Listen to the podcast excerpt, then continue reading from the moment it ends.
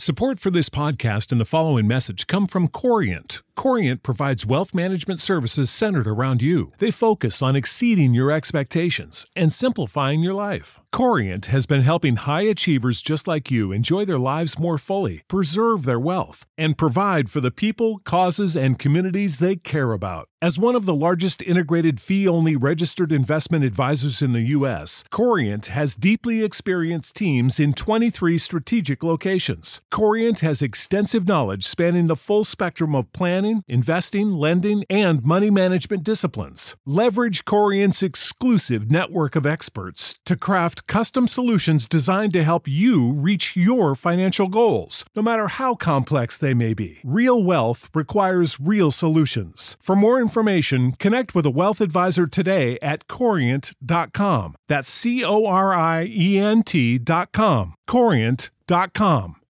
When you need mealtime inspiration, it's worth shopping Kroger, where you'll find over 30,000 mouthwatering choices that excite your inner foodie. And no matter what tasty choice you make, you'll enjoy our everyday low prices, plus extra ways to save, like digital coupons worth over $600 each week. You can also save up to $1 off per gallon at the pump with fuel points. More savings and more inspiring flavors make shopping Kroger worth it every time. Kroger, fresh for everyone. Fuel restrictions apply.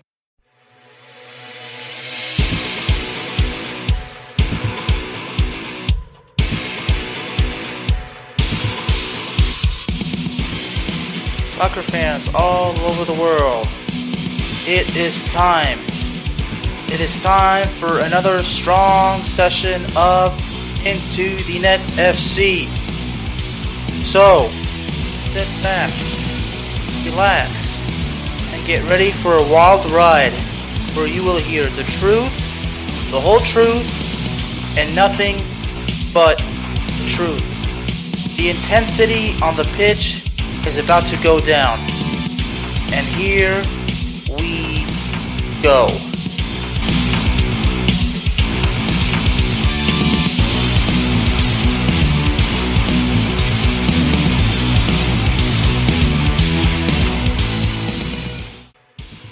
Ladies and gentlemen, this is the Bear of Texas.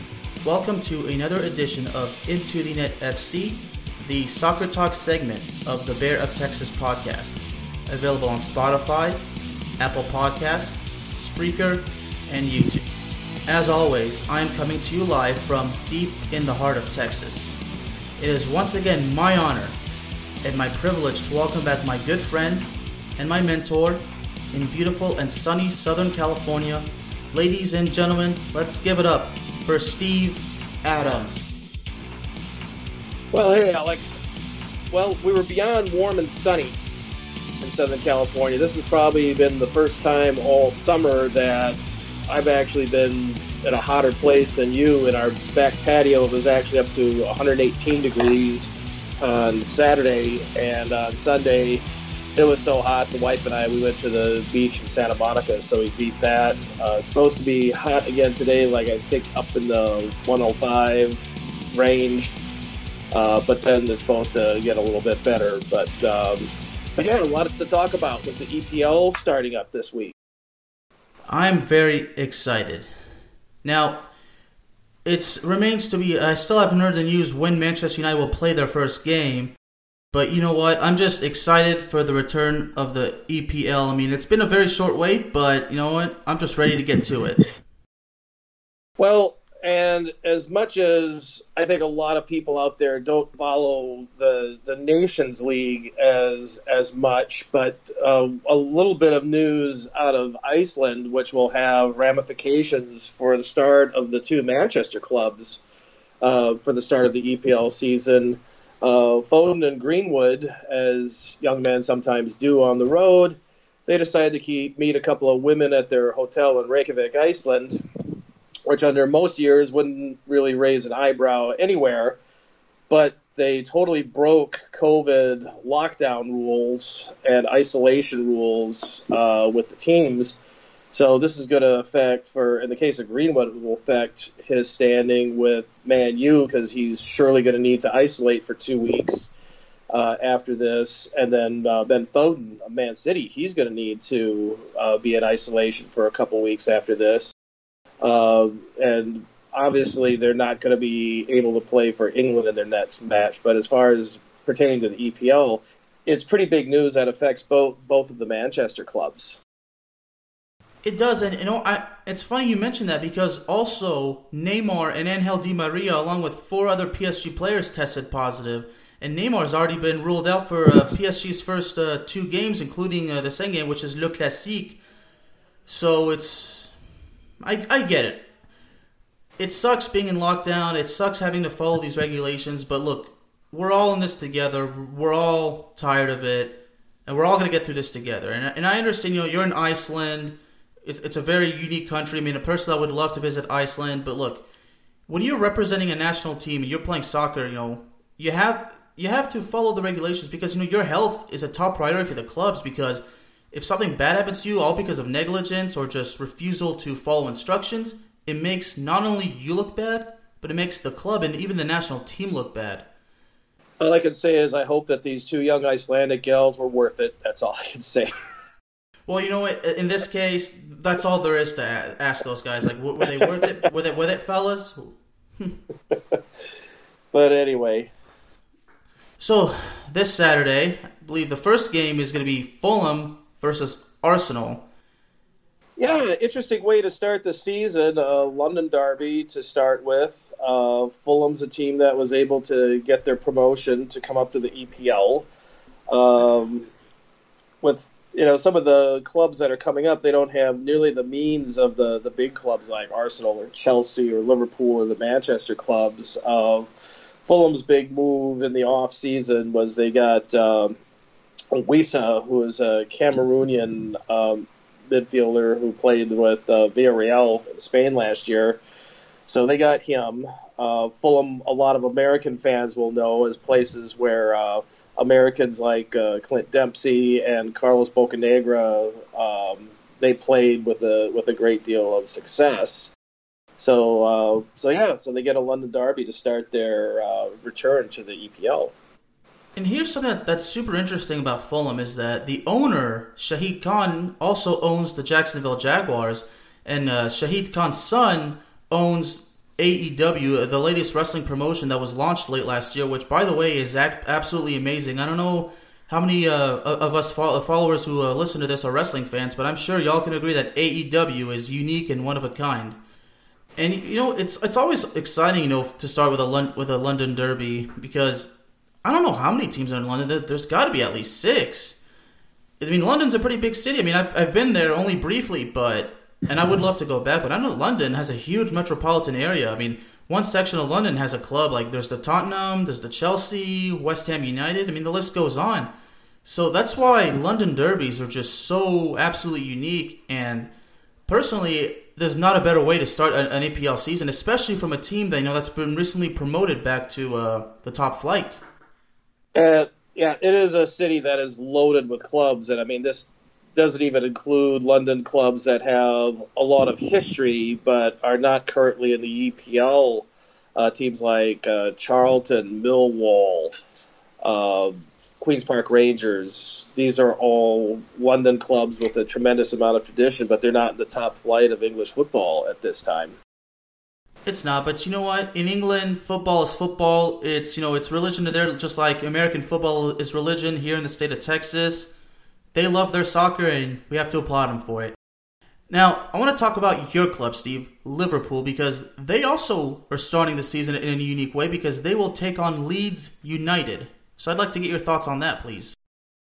Well, it's certainly certainly a match that, particularly for for you know old coots like me that remember the rivalries from the from the seventies and the eighties. Um, when uh, Leeds and Liverpool were were fighting it out for supremacy in uh, in England. It was quite the rivalry, and um, I'm thrilled to see the the Yorkshire club back in the top flight.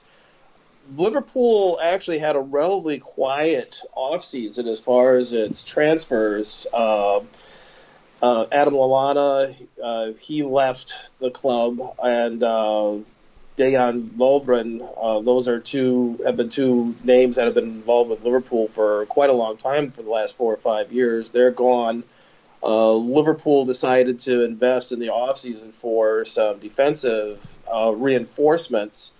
They got Tsimikas, who's a Greek player they got from Olympiacos, and I think their their feeling is they wanted him as a left back to be, if not a replacement, then to give Andy Robertson some competition at left back. And then they got uh, Grujic, who was a central midfielder from Hertha Berlin. He's a Slovenian player. So they got him as some help at central mid.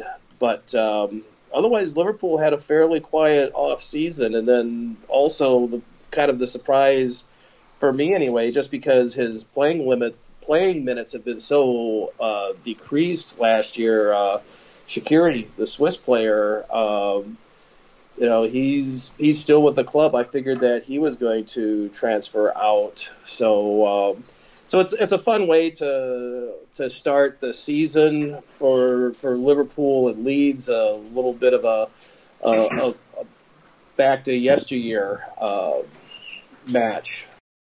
Very well said, and Liverpool is my favorite to win the Premier League again.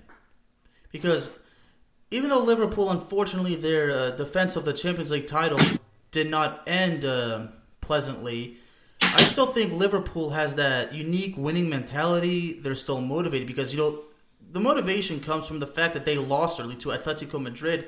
This motivates them to do better because it's unacceptable.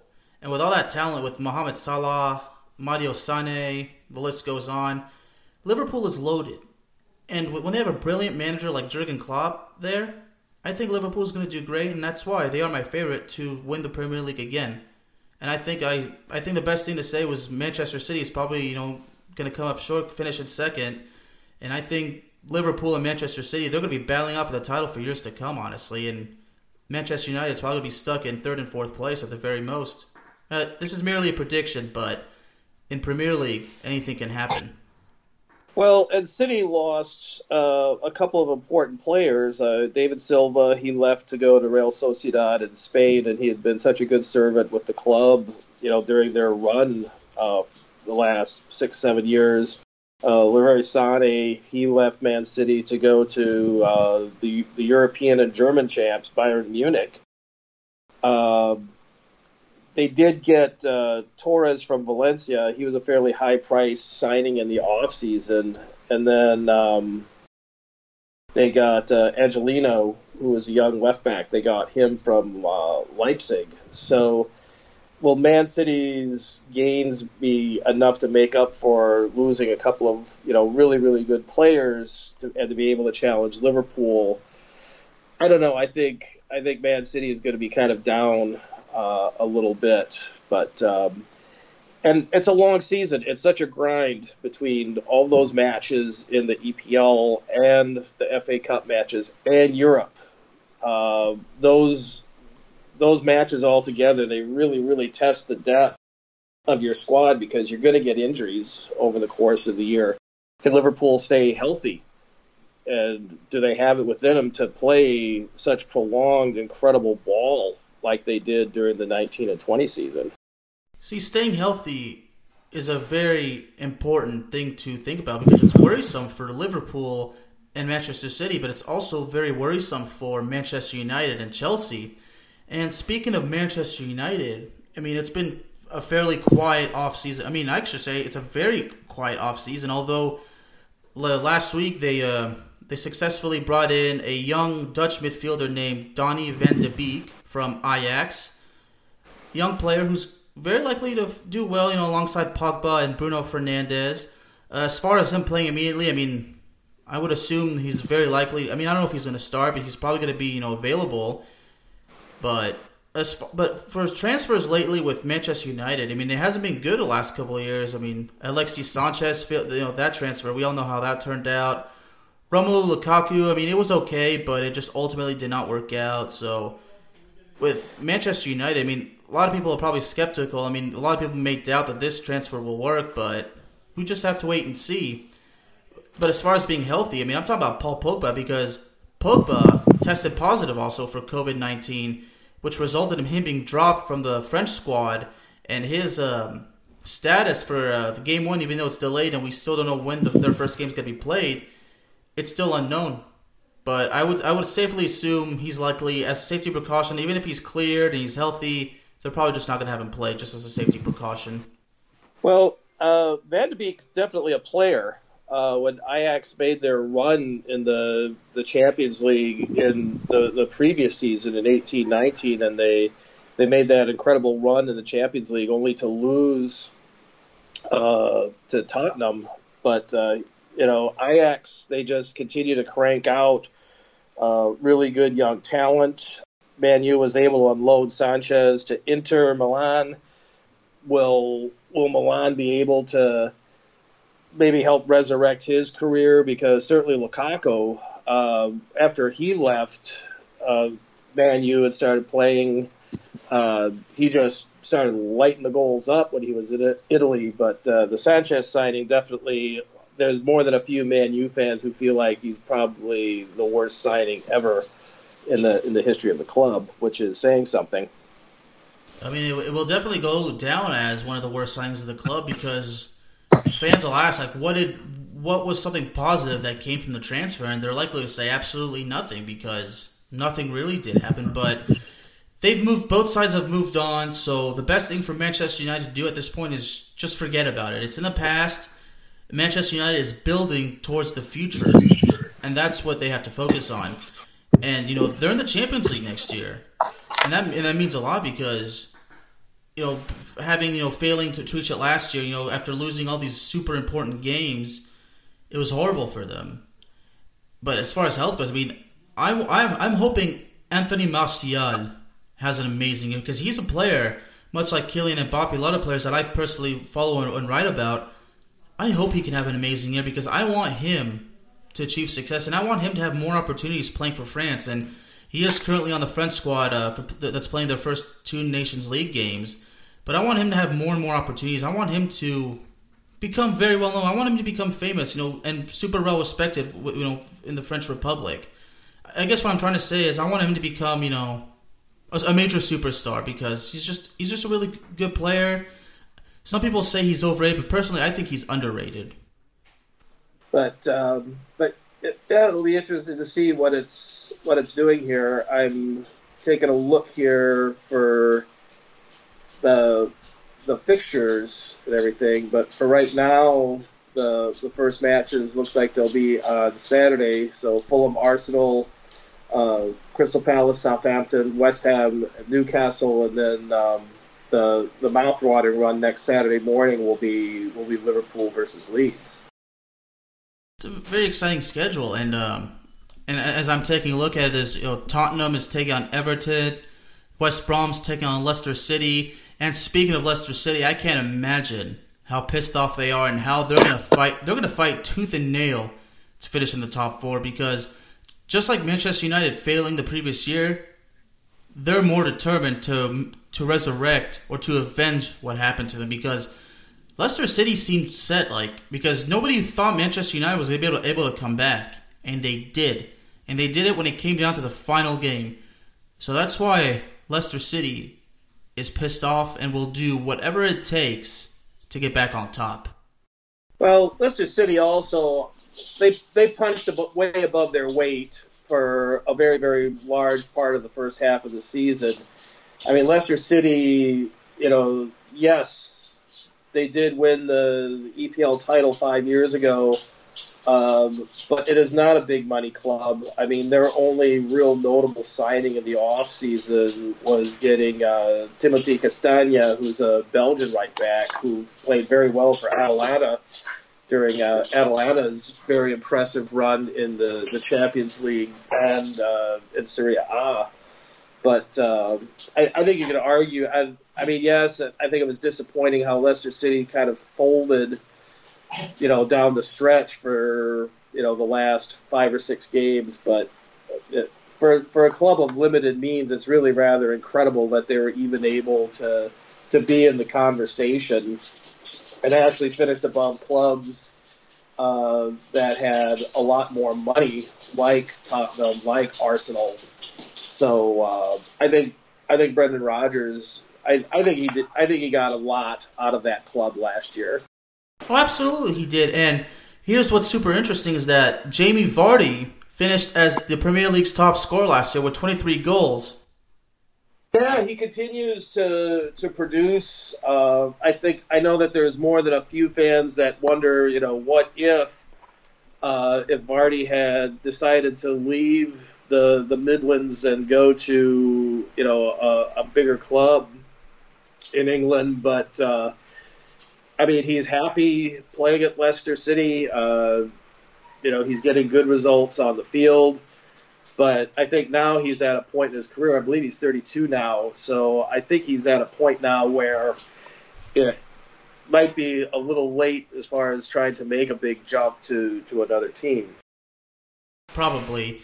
And you know, another interesting thing is the goalkeeper Kasper Schmeichel was tied for third in clean sheets with a total of 13. So, so and that, that, that's your point right there. Despite the fact that they you know collapsed at the end, the fact that they were in the picture that they were talked about is a win for uh, Leicester City because Leicester City doesn't never really gets the, the, the amount of respect that they deserve. I mean, as you mentioned, they did win the uh, Premier League five years ago, and uh, what I like to remember best about that is that N'Golo Kante was part of the club, and that's how he got his opportunity to go to Chelsea. That's just the reality. Like some of these clubs that nobody thinks about or doesn't give pay enough respects to, all of a sudden they're doing all these things. They're be- book, you know, they're beating the odds. They're putting up amazing performances. They're doing so many amazing things, and then all of a sudden everybody's eating their words. I mean, that's going to happen a lot in the Premier League. I mean, I don't know. I don't know which club's to do it next, but it's like I said before, and many times, anything can happen in the Premier League. Well, last year, uh, Wolverhampton, and this was a season last year after Wolverhampton came up from the EFL, and Wolves were just this close to getting uh, another Euro spot. Uh, the good news for Wolves is that I thought for sure that they were going to lose uh, Jimenez and Traore, who were just a, a fabulous upfront duo for for Wolves last year. But uh, they were able to, to keep them, which is is pretty amazing. I think that's that's very good news for, for Wolves fans. But I mean, they finished a, a fairly amazing seventh place last year. They just faded just just at the stretch to miss out on one of the Europa spots, and then they also had a deep run making it into the quarterfinals of the of the Europa League Cup. So, uh, can they can they maintain that type of form after shocking everybody last year with their with their good results? That's another thing that makes the Premier League so unique because we always have the, these questions: What if they can do it again? What if they can do this? And which brings my point about Chelsea. Can Chelsea win the EPL again? Can they actually dominate again? It all depends if if they can stay healthy because you know you know the young superstar Christian Pulisic. When we think about him, what worries us the most is you know he's injury prone, and in our case, you and me, Steve, what really worries us is because you know he represents uh, the United States national team, and he's you know the guy that we look up to. Like we believe he's the future of Team USA. So when he's when he gets severely injured and we don't know how much how long he's gonna live, uh, how long he's gonna be out. I'm sorry it worries us because we feel like these injuries they change players. Like these players are never the same. Like if it alters his skills and his talent and his playing ability, it really scares the hell out of us. Well, he has shown to be, you know, a bit a bit fragile, and it's unfortunate he injured a hammy. And he had been playing so well in the FA Cup final for Chelsea against Arsenal uh, scored a goal, scored a great goal, and was uh, very dangerous, but uh, got injured in the first half, and he's going to miss Chelsea's first couple of games. Uh, Chelsea did get some pretty decent reinforcements, though, in the offseason. They were able to get Timo Werner to come in from Leipzig, and then they got Thiago Silva to come over from PSG. PSG, the French champs, uh, and the recent losers in the in the European uh, Champions League final, uh, Thiago Silva was lights out, um, getting a little long in the tooth. But I think Thiago Silva and Werner, I think, will definitely uh, be very, very important weapons for uh, Frank Lampard over over at Chelsea. I agree, and, and, you know the signing of Timo Werner is, is very good because you know he's young. I mean, he, some people say he's the German Kylian Mbappe, but but then again, it's merely just you know an opinion. It's or a comparison. They're just opinions, but he's a very good player, and, and you know he's the definitely the future of the German national team. Although they're, they're still you know they still haven't picked up that winning groove yet, but as far as Pulisic goes, if um, I would not put him out until he's 100 percent. Like they have to take all these precautions because he's a very valuable possession. Chelsea invested a lot to get this young man, so they can't afford to screw around with him, like to take all these unnecessary risks. Because it's not only a matter for Chelsea; it's like I said, it's a matter of the U.S. national team. And we they we need a very healthy Pulisic. We need him at, at the top of his game. We need him when he's ready. So the best thing to do is wait until he's 100%, see how he's doing, and then make the decision. Like, in other, long story short, is do not rush the guy. I, I get so worked up talking about Christian Pulisic because I've explained this before, Steve. Like, even though I am a Manchester United fan, I just cannot cheer against Christian Pulisic because he's just he's an amazing player. Again, he represents the U.S. national team and most of all, he's fun. He's fun to watch, and he's fun to write about too. So it's very it's very hard for me to cheer against players who do that. Well, he's he's got such silky smooth skills, and he's got a good head on his shoulders, and um, you know, the young man doesn't complain. He works really hard, and um, you know, I think that uh, he had, by any stretch of the imagination, I think he had a very, very successful first year uh, in the EPL playing for Chelsea. Absolutely, very successful. Just uh, the only hiccup was just the injuries, but his uh, performance on the pitch, phenomenal. And Christian, if you're listening to this, keep up the good work, buddy. And, and you're in my prayers. Get well soon, buddy. So now, one of the requests from our, from our fans is my official prediction for Manchester United as far as wins go. I have to be honest, that's pretty difficult because I've made a point many times that Manchester United has a reputation of being very unpredictable because we don't know how things is, are going to end up for them. Like, if there's a game that everybody thinks they're going to lose, they end up winning. If it's a game that everybody thinks they're going to win, they end up losing or falling to a draw. But since I am the one I love helping out, our, giving our followers what they want, my answer is I think they win 20 games. That's the best I can think right now. I, I think winning 20 games seems realistic.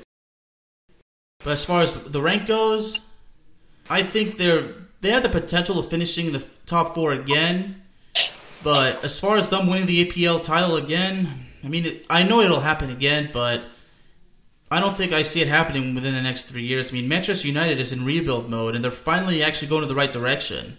And it takes time to rebuild a team, so it's going to be a long time to it's going to be a long time for Manchester United to reach uh, to go back to its old successive and dominant form like from 2008 when they won the Champions League.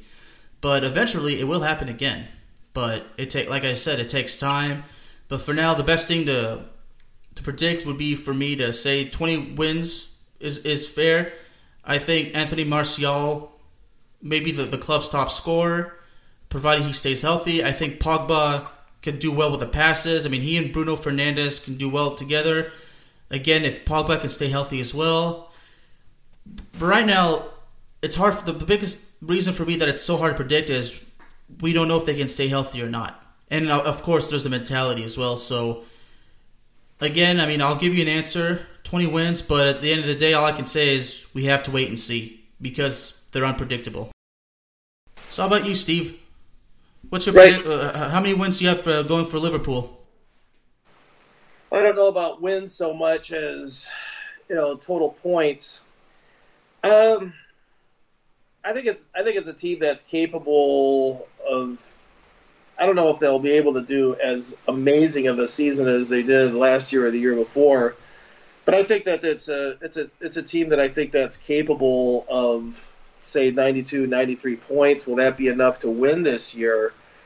Uh, I don't foresee anybody else being able to put together a, a season that's that's going to be able to do that because I mean, if you're talking about 96, 97, 98 points, I mean, that's pretty much you're only losing one, two games tops over the course of, of the long season, and um, I just I don't think Liverpool is going to be quite as good as they were the previous couple years, but I think it'll be good enough because I don't think I don't think the Chasers have improved that much. Although I will say, uh, Arsenal, uh, some of those younger guys that they've got over at Arsenal, uh, Aubameyang, uh, Ainsley Maitland-Niles, uh, Saka, they've got some really good young players in the Charity Shield match that Arsenal won uh, on penalties against Liverpool. To be really honest, I thought uh, even though Liverpool had the majority of the possession of the game, when it came to who looked more dangerous on the break and really fast, I thought Arsenal looked the more uh, dangerous of the two sides. I think Liverpool looked like they had a little bit of better conditioning earlier on, and then, um, then of course Arsenal ended up winning on on penalties. But um, but at this point, I I think the team that's most likely going to challenge Liverpool this season, I think personally, is Chelsea. But I, I do think Arsenal is on the ascendancy, though, and uh, and this in spite of the fact that they were really pretty quiet in the off season. Uh, the only really notable players in my mind that Arsenal got uh, Willian, uh, the Brazilian back from uh, Chelsea. They got him in the off season, which was kind of a curious move getting a player who's pretty long in the tooth to come out. I guess they wanted his experience. And then um, Magalhães, the Brazilian who they picked up from the French club Lille, I think he's a he's a pretty good addition. But um, but yeah, but I think at this point, I think Chelsea is the team that's most likely going to be challenging Liverpool this season. Arsenal. I mean, set aside the jokes and you know the lack of uh, believe everybody not believing in them they're young and they will, you know, just like Manchester United, they're working to go back to their old successful and dominant form. Now, I'm sure somebody would ask me, Alex, do you believe that Arsenal will be once again the team they were in 2004 or better? Well, I like I kind of like to say it's it's almost impossible to ever be as dominant as once before. So, I mean, I mean, they could want again. You know, they could become you know the team they were in 2004 again or better. I mean, absolutely, they could even be better. But if if we're talking about being the exact same way, I say no because really that never really happens. I mean, do you really see a team be exactly as good as they were once before? I mean, not really. They always improve or kind of fall on something on some categories. But overall, Arsenal is they're obviously not the team they were before. Like they're you know they're far from being that very dominant and successful team in 2004 when you know there was a young Thierry Henry who was in his prime. But what we have to understand, folks, is that these things happen. A team goes through a long period of success and dominance, and then they have to go through an era of a bit of low success and you know and mediocrity. Manchester United's going through it. I mean, Arsenal's obviously going through it as well. I mean, Liverpool went through it too, did they not, Steve? Oh, sure sure See? Liverpool certainly had their years where they were kind of wandering through the wilderness trying to rebuild the club as well. That, that that's the uh, chemistry of sports. I mean, there's always teams that have glory years, and then they have to go through bad times, and then they try to go back to to that, to that old era. But they know that they will never be as good as they once were before because in sports it just doesn't happen. I mean, the Chicago Bulls are a perfect example. We all remember how good they were during the days of Michael Jordan, winning, you know, three-peating twice and um, also, you know, my Dallas Cowboys, how they were dominant in the '90s and the way they are now. But you know that that could be explained in a bit of a different way. But we're not going to get to that right here. But the bottom line is, Arsenal's going through what a lot of major sports teams do, and they will they'll be good they'll be good again eventually. And you know, as Steve mentioned, with all these young players, that's the, steps of building a, a team. You take these young players, they train, they learn, and they improve and when they hit their prime, they're ready to go. That's the, the team's chance to prove its worth. And if they do good, then that's then they're taking that next step to returning to a dominant form. But as far as Arsenal goes, I think as them finishing if they finish fifth and go to the, the Europa League, that's actually something to be proud of because they finished eighth last year. You know, not and, and you know that that's humiliating.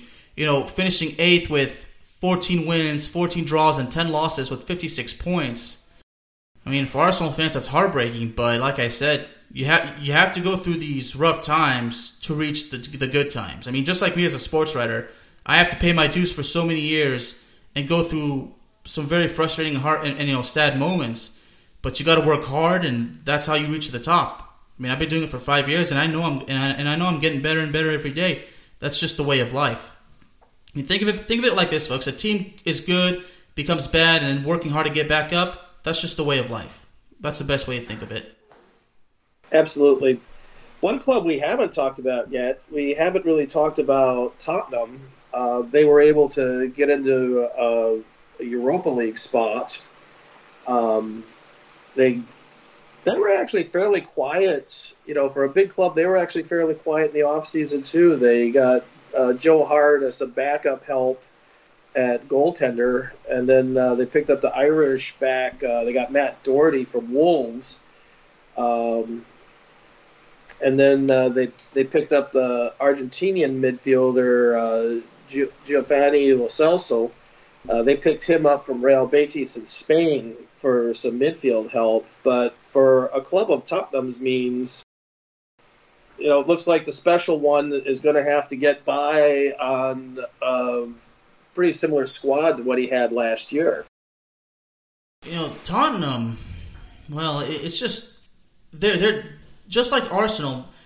They're fallen to a an era of a bit of despair because they went from being the runners up of the uh, Champions League, and now look at them. And they, would fire their manager, and then and then they would bring in Jose Mourinho. And and honestly, I'll, I'll give my honest opinion. Look, I get it. I mean, as a Manchester United fan, obviously there's all that. A lot of Manchester United fans, you know, bear resentment towards uh, Mourinho. But look, as talking in a, in a sports writing perspective, we need to put aside all the bad things about him. Look, I get it. He's obviously his image doesn't is not the best looking at it because based on his reputation, but we have to look at his resume. He has won the Champions League numerous times with several clubs. He does have a resume of success. And look, and obviously, look, if, if you go to a place and know there's a fresh start, we don't know what he's what how he's gonna do his job. Look, but you can't just blame. I mean, if, if, if, people are just blaming Mourinho for Tottenham's failure last year, I mean, I can't say if it's right or wrong because you know you, can't take a side because I don't have all the facts in front of me. But I just think that overall Tottenham is, needs to improve. It's not just Mourinho himself, but the whole team has to get better as a team. It's teamwork. You can't just point the finger at somebody. I mean, even during the times of Manchester United, while Mourinho had to take the blame for the team's failure, it was not just Mourinho. I mean, it's it's a team sport. You win you win and lose as a team. It's never well, really the right way to point the finger at one guy. Well, I think Mourinho actually did a pretty good job of, of managing because uh, Tottenham wasn't even in the European places when uh, when he took over. So, I think his demeanor, what have you, I think it worked a lot better in Tottenham because he had totally lost the hearts and minds uh, in the locker room at Manchester United but uh, but they seem to respond to him pretty well. But but Mourinho, he seems to go, you know, once you get past two seasons with him, uh, he usually seems to wear his welcome out, or uh, you know, or decides he wants to move on to, to greener pastures. So I think I think either way, my my gut feeling is I think regardless of where Tottenham finished this year, I think this will probably be Mourinho's last year uh, in um, in North London. You know, you're absolutely right because it's a fact. After two years, he he wears out his welcome. But but in this case, Steve, my question to you is: Do you believe he's going to be able to finish out the season, or he's likely to be fired during the season? I think that he'll probably be able to finish the season out. But you know, the the guy loves drama and he loves conflict. So, um, if, if anything else, uh, Jose Mourinho is probably the, the best gift ever to uh, people who are journalists who follow the game. Uh, because he's always going to give you something to write about. That's for sure. I mean, it's true. In my case, it's absolutely true. And here's something interesting, folks. Mourinho and my dad have something in common. They both live with a mentality to where he's not there to be your friend. He does not care what you think of him personally. He's there to do his job. Mourinho lives. I think Mourinho kind of goes with that because Mourinho seems to me like the kind of guy. He really doesn't give a damn what you think about him. Mean, my dad's the same way because my dad's been a, you know in the brutal engineering world for over thirty years, and you know, growing up listening to his phone. You know, I mean, I would do that. What kids do, you know, try to peek in and listen into those conversations where he's young on the phone. They both have this thing like, "I'm not here to be your friend. It's not about friendship. It's merely business." So but for, for, in that case for Mourinho, I mean, I do kind of respect that because you know it is true. He's not there to be your friend. He's there to do his job. And if you bring in a manager, I mean, if you're telling a manager how to do his job, I mean, seriously, I mean, come on, you, you don't need to do that. And obviously, Mourinho does things his way. If you don't like it, and after a fair amount of time, you fire him. But but I like how you mentioned why he will finish out the season because it really would not look good for a club if they were to fire two consecutive managers during a season. Now you think about that. If a club were to do that, it would be a bad image on the club because the club would be looked at as a team that just can't hire and keep somebody. They're not effective. They don't take the hiring process seriously. But it is hard to it is hard to hiring a manager is, is not an easy task, but at the end of the day, you, you, gotta bring in the, you know, the guy who you believe is the right guy for the job let him do his job the way he does it, and if you don't like it, you fire him. But I think it's it's right to say he, he's going to finish out the season, and if if they go to a European, if they finish the finish fifth or sixth, go to the Europa League again, I mean that is something to look forward to. I mean it's better than not qualifying for anything. Let's keep that in mind. But Tottenham overall is determined to once again compete in the Champions League. But as I mentioned before, they're just like Arsenal, they're like Manchester United, they're they're rebuilding. They're trying to the team's shattered. They're trying to put them glue themselves back together. And sometimes you don't put in the right piece at the right place. It falls down. You got to do it again. Th- that's the art of, of, construction. I mean, it takes a while. And you know, like I said, apart from the negativity about Mourinho, we we got to put it all aside. We just have to wait and see how the story plays out. Well, I think too, though, that the idea of a manager being at a club for several years, a guy like uh, Sir Alex with Manchester United, or coaches uh, like Bill Shankly from years ago with uh, with Liverpool. You just you just you just don't see it that much anymore. The economics of the game have changed so much. I mean, even guys who are you know very very top flight managers in today in today's game, I think still Carlo Ancelotti this is a guy who has won, you know, pretty much everywhere he's won three Champions League titles uh, between AC Milan and, and Real Madrid. He's won national titles in Italy, in Spain, uh, in France when he was managing PSG.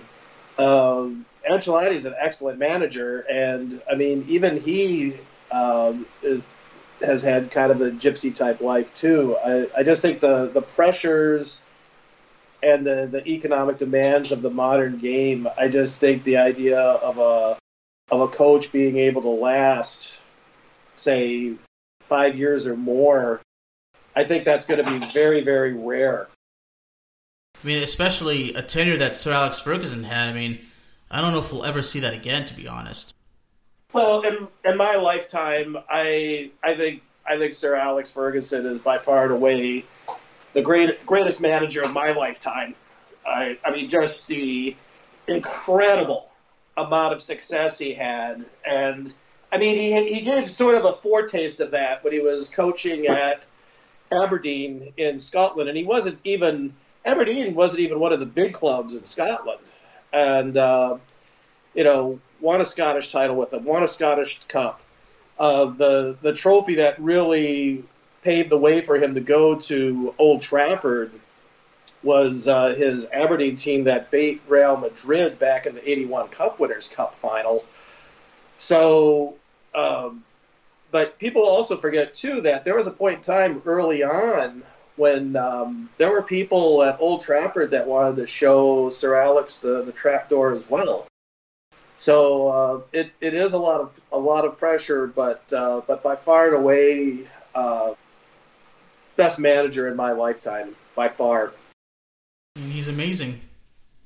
I mean, I watched him win the Champions League twice in '99 and 2008. And you know, speaking of 1999, I mean, it's so ironic that the guy who who scores the game winner is the is now the manager of the club, Ole Gunnar Solskjaer.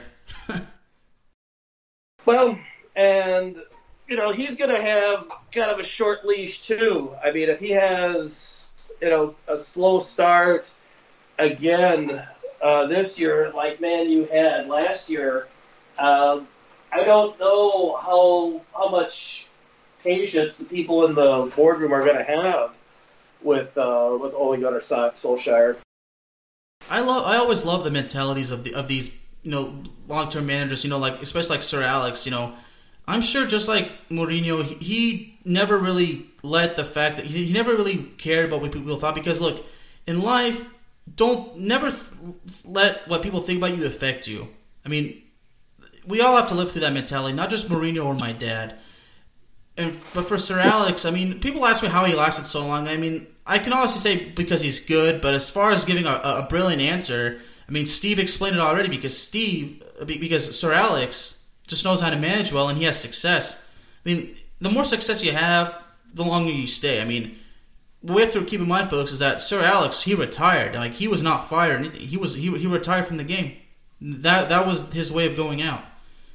But but Steve is absolutely right, folks. I mean, it's it's incredibly rare for a guy, you know, to last, you know, I think what was it you said five, five plus years. I mean, I mean Didier Deschamps is, is already, you know, with France. I mean, with France, I don't remember a French manager, you know, managing the national team last that long.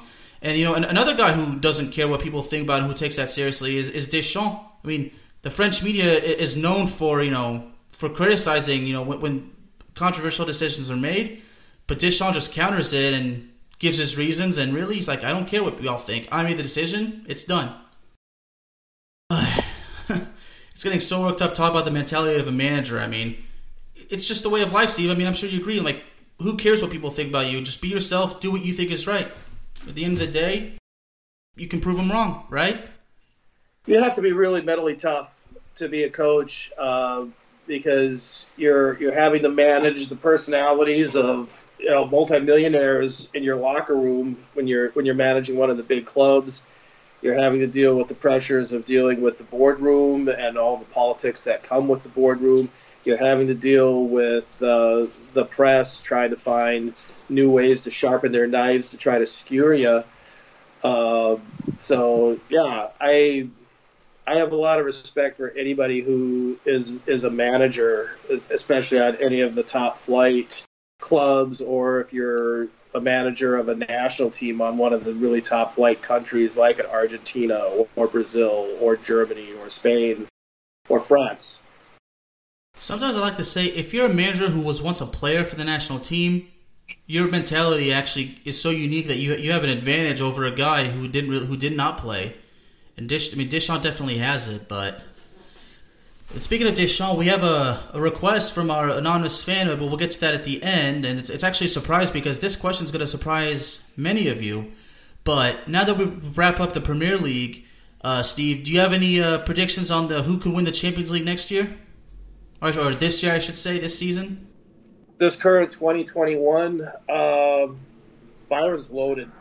Mm-hmm. Uh, I mean, they they are absolutely in in the ascendancy. I think I don't I don't think Liverpool could beat them right now. I don't think Real Madrid could beat them right now. Now, granted, it's it's it's a marathon race. It's it's not a sprint, and things can change over the course of a season. But I'll tell you what, that Bavarian side is really loaded. Uh, at at this point for the Champions League, I think I I look for Bayern Munich to repeat. I mean, they're actually they're my official prediction. I and, and I said this last time uh, in, in, our last episode. Bayern Munich is my prediction to win it again. I because you know, like you said, they're loaded, but it's not the talent that makes them dangerous, Steve. It's their mentality and their team chemistry. It's phenomenal. That's how they won because we talked about this last time. PSG was better athletic wise and talent wise, But Bayern Munich was better mentally, and that's what how they were able to take a one thing lead and keep it that way.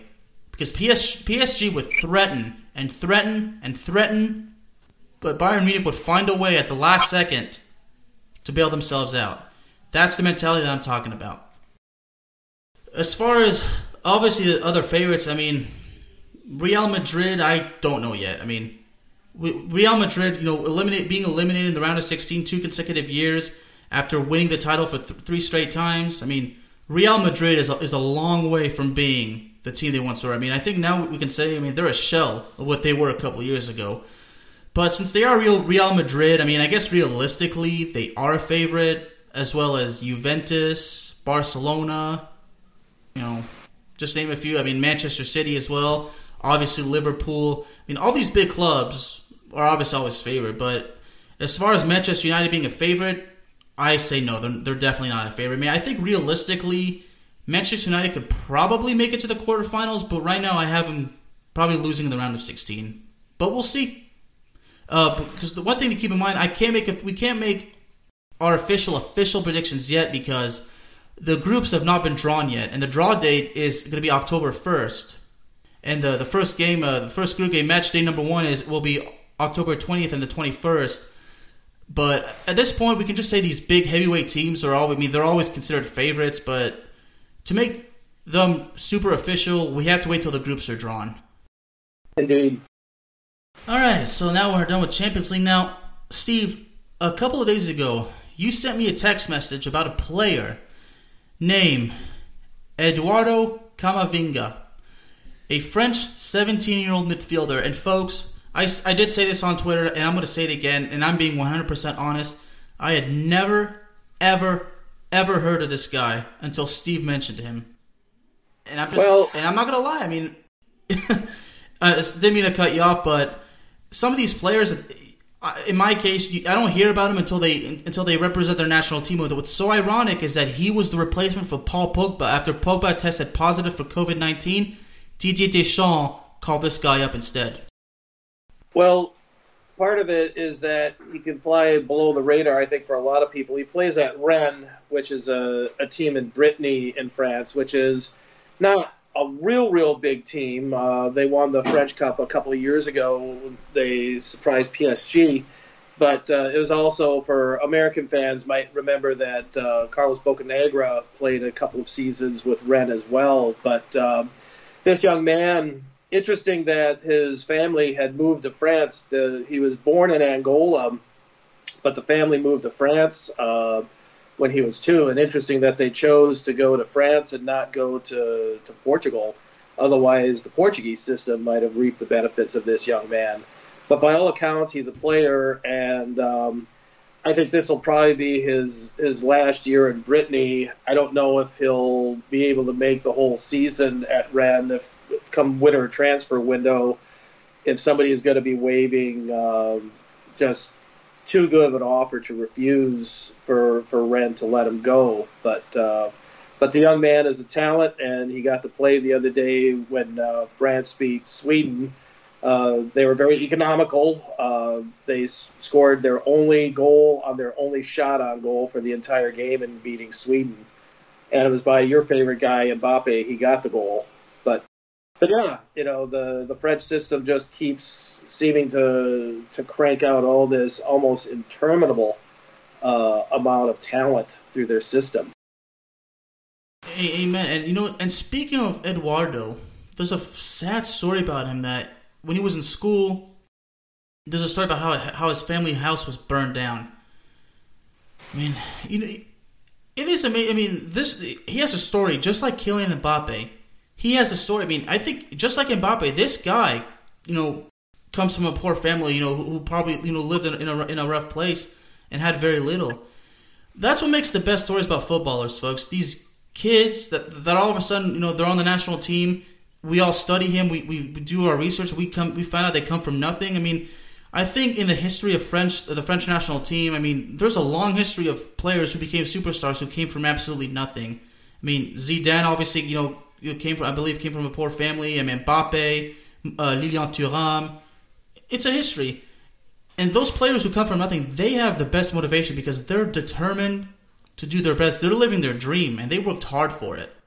And I have no doubt in my mind that Eduardo Camavinga really has a future with the national team. And here's an article about him that is it just shows how humble he is, you know, how, you know, focused he is.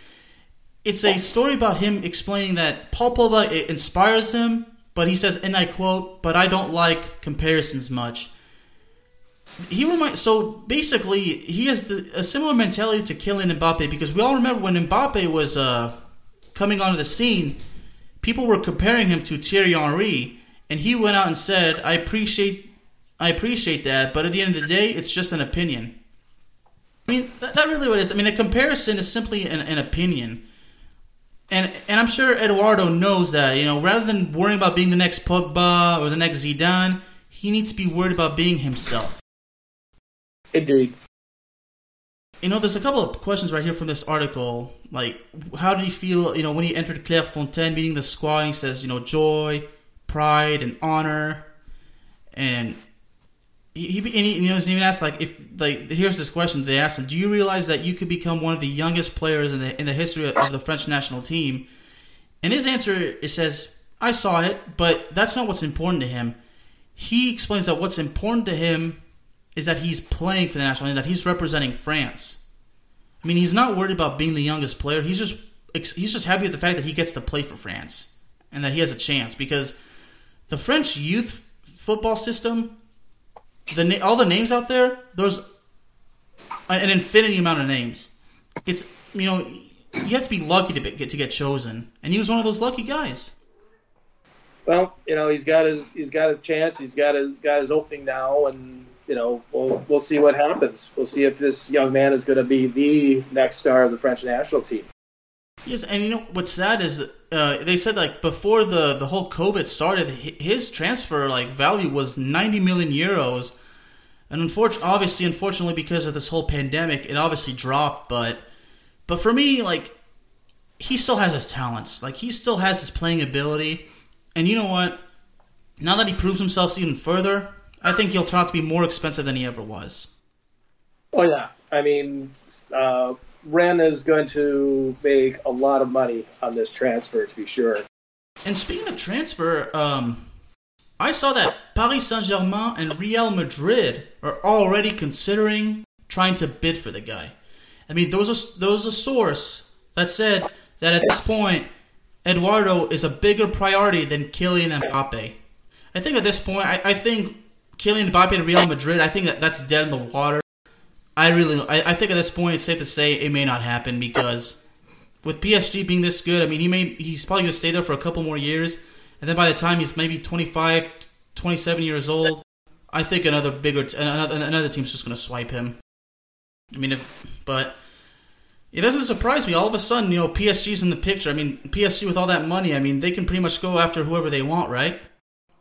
Well, yeah, and I mean, you know, it's not unlike you know, a lot of the other countries in Europe too, Bayern Munich, uh, pretty much any really good young player that Dortmund has usually ends up in a Bayern Munich shirt. Uh, Juventus in Italy, you know, pretty much the same thing. Real Barcelona in Spain. Um, so yeah, again, that that's the the economic reality of the game that we have now. It is, and you know what's so amazing He's at 17 years old. He's the youngest player since World War II to be called up from France. I mean, just imagine you're 17 years old. You're you're representing your country, but not at a youth level. You are at the senior squad. You are at the top flight. You are playing alongside some of the most expensive and talented and well-known players in the world. You are being coached by a man who's one, one of the only three guys in history to win the World Cup as as a player and as a coach. I mean that it doesn't get better than that. I mean, this is a I mean this is a dream come true, and he's achieved it at the age of seventeen. Um, now as far as his future goes, I mean, I really do believe he he's gonna he's gonna do well for the French national team. I'm sure that he and Mbappe, you know, as Mbappe, you know, learns more and this guy learns more, these guys can actually get along famously. You know, Eduardo can make a couple of passes to him, and then Bobby can score. I mean, th- there's so much potential. There's so much excitement. We, we've said this before, Steve. Like the, the French Football Federation has so many talented players in their youth. It's very difficult to choose who to call up next when it's time to move on to a new generation. Well, and you've got and you've got the competition there that that's ready. I mean, right now, uh, Antoine Griezmann, he seems to be kind of on the downward trend right now. Uh, he had a fairly awful year with Barcelona last year, but you know he was he was pretty much uh, a non-factor uh, in in France's win against Sweden. I mean, they only had one shot on goal the entire game, and um, you know he's just just not producing like he was a couple years ago. So, uh, so okay, fine. Uh, if Griezmann seems to be kind of on the other side of things, well, just lock and load another young young talent from your system. Uh, it's a it's a nice predicament that France seems to have. Very well said, and we're gonna go ahead and wrap this up, folks. The last thing um, is the request, and the request is this: Will Eric Cantona and Didier Deschamps ever reconcile? Oh, no. oh boy, and I mean, no, no way, no way. And if, uh, as we're wrapping this up, let me go and just I'm, I'm gonna give the answer perfectly clear. Steve explained this before. These guys have hated each other since these guys were young men, like the young, probably younger than me. These guys, you know, earn their, you know, mid to late. You know, I mean, Deschamps and they're about like the same age range. I mean, they're in their fifties and they've hated each other for thirty years. I think it's safe. To, I mean, let's not forget. Cantona described Deschamps as quote the water carrier of the national team. And let's not forget Deschamps when when Cantona was you know banned from the team, lost the captaincy rank. Deschamps took over as captain and went on to win the World Cup and the Euro for France. And not to mention, four years ago, that defamation lawsuit that Deschamps filed against Cantona for accusing him of being racist. So, I think there's plenty of evidence there. They will never ever shake hands again. They will. They probably will. They'll never be friends again. I mean, they probably they were never friends. Honestly, never. No, it's just it, uh, total oil and oil and water, cats and dogs. Yeah, that that's never going to happen. I mean, if they do, then great. But really, realistically, there's no freaking way it'll happen. I mean, Deschamps will probably say, "I don't think of him on a daily basis." Well, you know what? He'll probably say, "I don't even think about him at all." well, folks, that is it. And as we wrap this up, I have a quick, couple of quick, uh, short announcements to make. Like next week, I will begin the Cowboys Talk segment of the Bear of Texas podcast, which was also available on Spotify, Apple Podcast, Spreaker, and YouTube. My good friend and editor, Darnell the Playmaker Solins, will be my first guest as his Los Angeles Rams take on my Dallas Cowboys. And just so y'all know, Steve will also be a guest on the show when his Vikings take on my Cowboys. It all starts next week, so Cowboy fans, if you listen to this, get ready to hear the truth, the whole truth, and nothing but the truth. Last thing I want to say is a reminder that the Bear of Texas podcast is proudly paired up with the Playmakers blog. Please check out the website, theplaymakersblog.com. Once again, theplaymakersblog.com.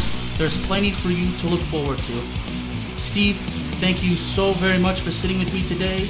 I look forward to having you on again. Good to join you, Alex. Thanks for having me. Yes, sir. Goodbye, everybody.